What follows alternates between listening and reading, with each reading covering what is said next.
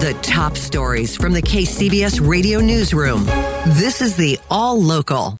Good morning. I'm Margie Schaefer. And I'm Eric Thomas. And here's what's happening. That big storm is bearing down on the Bay Area, expected to bring severe weather, high winds, heavy rain, and flooding. KCBS's Matt Bigler with more. Here it comes. The first atmospheric river in Northern California since January will bring anywhere from one to five inches of rain in just over a 24 hour period. The deluge is expected to start this afternoon, and meteorologist Sean Miller with the National Weather Service says they've issued flood warnings for virtually the entire Bay Area. Those go into effect as we head into the afternoon hours today. That from that time onward is when we have the greatest concern for both strong gusty winds and heavy rain, issues with flooding, and potentially with more trees down. Sandbagging locations are open in cities across the Bay Area, and Governor Newsom has already declared a state of emergency in 21 counties, including San Francisco, San Mateo, Santa Clara, and Santa Cruz.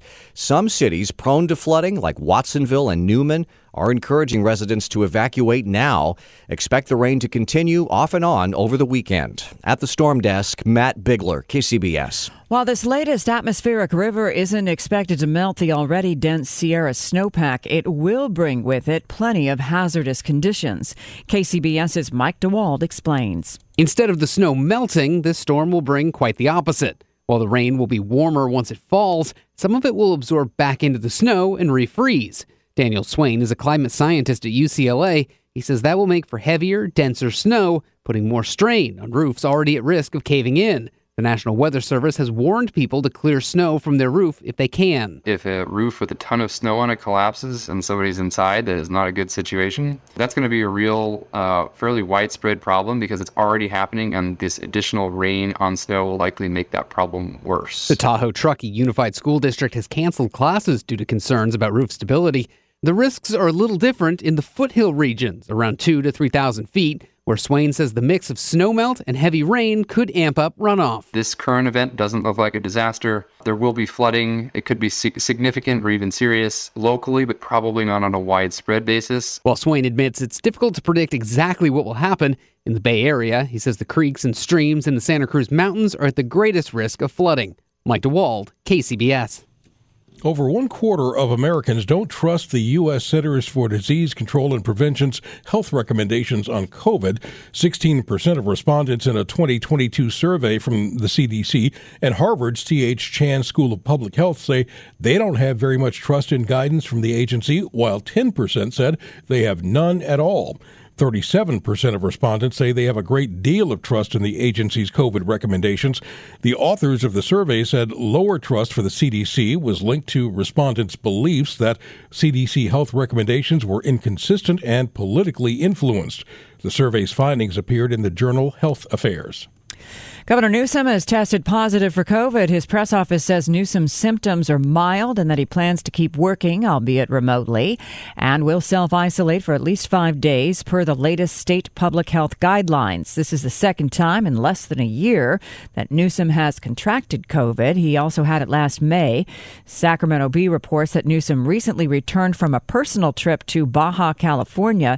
Uh, Newsom's wife, Jennifer Newsom, has so far tested negative.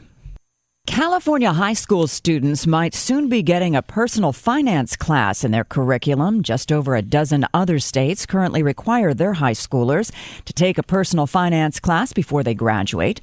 Only 27 states even offer financial literacy classes to their students. For more, we're joined on the KCBS RingCentral Newsline by Annamaria Lusardi, professor of economics and accountancy at the George Washington University School of Business. Thank you for joining us this morning to discuss this very important subject. We we took. Uh, what did they call it back then? Home economics when I was in school, um, and we stopped teaching that. Why did we stop? Yes, uh, that was a mistake. Even though I don't think I'm I'm a big fan of a course called home economics. I think personal finance is a much better term, and this is a course much needed because we all have to make very important financial decisions uh, right in high school. For example, when uh, young people have to decide whether or not to go to college and how to finance that education. So more than ever, this is a really important topic. Oh, I I couldn't agree more, Annamaria. What are the most key parts of a financial literacy course that need to be taught? Well, first of all, we have national standards for financial literacy. So, for example, the Council for Economic Education several years ago has mentioned, you know, the standards and therefore the topics that should go in a financial literacy course. And just briefly, are basically the basic and fundamental concept that people need to know from interest compounding, the working of inflation, risk diversifications, but also cover the most important financial decisions that we all need to make uh, in our life. Um, not just about investing and saving, by the way, but also how to manage debt and how to, um, you know, manage our FICO score and and how to be able to kind of plan for the future and take advantage of, uh, for example, what the financial market offers. If interest rates come down, for example, it might be a really good time to refinance our mortgages and so on. So really, the most important financial decisions that um, cover that we need to cover over our life cycle. I don't think anybody would argue with the concept that you need to save more than you spend, but we are also in the land of conspicuous consumption. So mm-hmm. how do how do you work those two things out? Those two conflicting ideals. No, I don't think so. I think actually what people need to understand is students need to understand that you know they live in an environment which is not just uh, you know, unbiased, that we are subject to a lot of uh, marketing and a lot of information about um, a lot of pressure about how to buy, and therefore we have to be very um, uh, clever and, and make informed decisions. And also, we need to figure out and know where to go and, and get the uh, most rigorous source of information and so on. So, you know, financial literacy course is about you know, being informed, making good decisions, know where to go uh, to make those decisions, and even how to use experts, how to use financial advisor, and which type of question to ask to a financial advisor. So I think it's actually consistent. You know, people need to have that basic skills that allow them to navigate the world around them. It's almost like a driving license. Yeah, I think it's so important too Is these uh, these kids take on you know student loans and to really understand what it's going to take, how the interest compounds, you know what they're going to expect to pay back to really get an, an understanding of this. Is high school the best time to start these courses? I think we need to start as early as possible. I would say when the tooth fairy comes, you know, might be ideal. But uh, you know, if not then, even elementary school, and by the way, this is how we learn almost every other topic, right? We right. start very early and as early as possible. And I have to say, research also says that this financial socialization starts as early as possible, starts very early. And so I think the earlier we start, the better. You know, we, we need to be comfortable, for example, speaking about money. And, uh, you know, the, the more we do it early, the better it is. I would really say that elementary education might just be an ideal time uh, to start introducing these topics in school. Thank you very much for your insights. That's Annamaria Lusardi, a professor of economics and accountancy at the George Washington University School of Business. Here's the Mancini Sleep World six day forecast with Darren Peck. And Darren, I'm looking outside the window and I'm thinking I see cloudy skies. I maybe need an umbrella, but I'm afraid it might flip inside out later today. the wind is going to pick up later tonight, and that is going to be a part of this storm. Uh, after about sunset is when the strongest wind will pick up. So the way most of today goes is it's going to be pretty light rain through the morning. We're already seeing light showers in the North Bay from this. We'll see that overtake more of the Bay Area over the next few hours. But in the early afternoon, we're going to get into some of the more uh, heavy aspects of the rain. It's never going to be downpours. But what it will be is long duration. It's going to stick around for a while. We might get an isolated thunderstorm on the leading edge of it as we get into the afternoon, but really the takeaway is once the intensity picks up to like light and moderate rain this afternoon, it doesn't really turn off until we get towards late tomorrow morning. Although in the Santa Cruz Mountains, it won't even turn off then. It's going to keep raining down there fairly steady and continuously, even through much of Friday afternoon. So the challenge with this is the rainfall totals will start to add up. And for the majority of us, we're looking at anywhere from two to three inches when we take into account the steady rain of today and then the on again, off again showers that will stay with us through Sunday. And that's why we've got a flood watch. Uh, and that primarily is to cover the uh, localized street flooding, some low lying intersections, that kind of thing. We could see some streams and creeks rising to monitor stage pretty much Area wide. Certainly in the Santa Cruz Mountains, that will be a bigger concern. The wind advisory is tonight through tomorrow morning, 40 mile an hour gust, likely strong enough to take down an occasional tree once again tonight. And that will also be able to break some branches, perhaps. So for Friday morning, there could be some debris on the road. Those are kind of the main headlines, guys, on the leading edge of this. Thanks so much, Darren. Environmental groups and fishing industry representatives are asking the State Water Resources Control Board to reverse a decision it made last month to keep more water in reservoirs. KCBS's Raquel Maria Dillon has the latest. 10 separate environmental and fishing industry groups signed a petition to ask the Water Board to release more water to increase flows through the Delta. Those flows provide habitat for endangered fish like the Sacramento Chinook salmon and the Delta smelt. But that water is also coveted by Central Valley growers and Southern California cities. And they complained that the state was letting all that stormwater flow out to sea.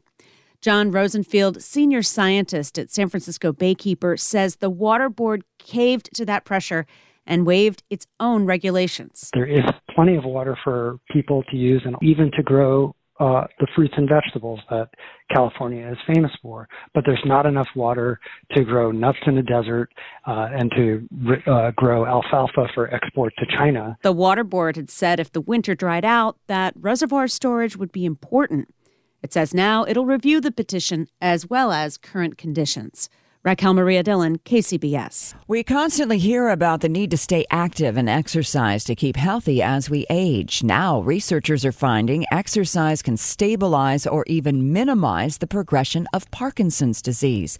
KCBS's Alice Wirtz reports. Parkinson's disease typically presents in adults around the late 50s or early 60s. It affects mobility, speech, and can cause tremors. Dr. Caroline Tanner is a professor and neurologist. She spent her career focused on Parkinson's and other movement disorders. She practices at UCSF's Weill Institute for Neurosciences. For people who have a diagnosis of Parkinson's, is that if you exercise, you can slow the progression of disease, you can improve the symptoms of the disease. Dr. Tanner says a prescription for exercise benefits the patient's mobility and it can slow the progression of Parkinson's, whether it's stretching, reaching, or focused movement. It's all good. The best prescription is to do any exercise that you comply with. And exercise in groups can help stave off depression and anxiety that sometimes presents in Parkinson's patients. We are really focusing on disease prevention. To learn more about this topic, tune in to As Prescribed at 1:30 p.m. right here. I'm Alice Wirtz, KCBS. A California lawmaker has introduced a bill to restrict the way law enforcement uses facial recognition technology.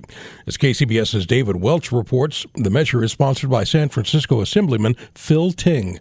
Currently, members of law enforcement are allowed to use facial recognition software in any way they choose, mainly because a previous law, drafted by Ting, expired in January of this year. His new bill aims at plugging that gap, and he hopes it addresses new concerns about the growing technology. At this point, there are no regulations. So, around body cameras or even around uh, what can be used in a law enforcement setting. The bill doesn't ban the technology completely. However, it does place restrictions on how and where it can be used. AB uh, 642 prohibits the use of matches as the only reason for arrest, search, or affidavit for a warrant. And it also addresses issues surrounding false positives, requiring a 98% accuracy rate. The new bill deals with concerns surrounding race and gender. It prohibits the use of facial recognition based solely to discriminate against a protected characteristic. And it requires annual reporting from law enforcement. David Welch, KCBS. Daylight saving time arrives this weekend, and with it, some sleepy days to come. Here's KCBS's Jim Taylor. Yeah, we do lose an hour of sleep this weekend. Our society is sleep deprived. We don't have an extra hour to give up. We cannot really afford to give up this extra hour. So it's really an unforced error on our part to do this to ourselves every single year. Dr. Rafael Pelayo, Stanford's sleep clinicians. Study by the National Institutes of Health does confirm thousands of Americans experience physical health problems caused by the time change. That includes stroke, heart attack, changes in mood. When you don't get enough sleep, people tend to be irritable and inattentive. So just know people around you are going to be a little crankier. The transition between daylight saving and standard time has darker mornings, more evening light. That essentially delays our sleep wake cycle, makes us feel tired in the morning, alert in the evening.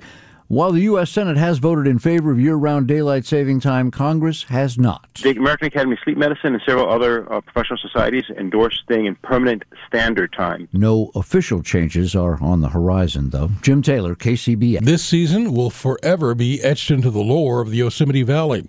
KCBS's Chris Ancarlo reports crews are working hard to reopen the park as deep snow has already brought some buildings down. Around 15 of the tent cabins in Curry Village appear to have collapsed. They're canvas and, and wood. Um, and so there's a huge snow load. Park Ranger Scott Gediman says there's also concern for buildings and homes where park staff live, some of which are about 100 years old. Even the newer ones, um, you know, when they're built for the area, you know, of course, snow is expected in the Sierra Nevada region, but it's just the volume of snow and and just the amounts of it you know is really something the park is closed the plan was to reopen monday but now there's more weather blowing in so we're just going to see the impacts and evaluate things over the weekend. Gediman has been to the park for 27 years. He says he's never seen anything like this. It's always real quiet when there's no visitors there, and of course it's different. But for this one, what's really been sticking with me, and I love to tell, is just is just the the collaboration and, the sense of community. All together in the Yosemite Valley. It's snow everywhere. Chris Ancarlo, KCBS. As storms continue to hit this winter, some water experts are warning that large scale flooding could be a reality later this month. KCBS's Megan Goldsby with that story. This is likely not one of those dangerous warm storms we've been telling you about. You know, there will be some rain at the lower elevations, but probably a lot more snow at the upper elevations. But the, the wet season isn't over yet. And if warm storms come and cause all of the snow melt to happen at once, Dr. Peter Gleick, co founder and senior fellow at the Pacific Institute, says it could be dangerous for those who live near rivers and below dams. Reservoir managers have been releasing water ahead of the storm system, which should help curtail flooding. But what that doesn't help with is California's drought. The big floods that we get, the, the big flows from the mountains don't spread out and recharge groundwater. We tend to push them out into the into the rivers and out into the delta and ultimately into the ocean. Uh, we need to figure out a way to spread those floods out a little more because it takes time to recharge groundwater. So that is where the problem remains underground. Demand for groundwater simply re- at the moment exceeds the reliable supply. So the long-term trend is still in the wrong direction.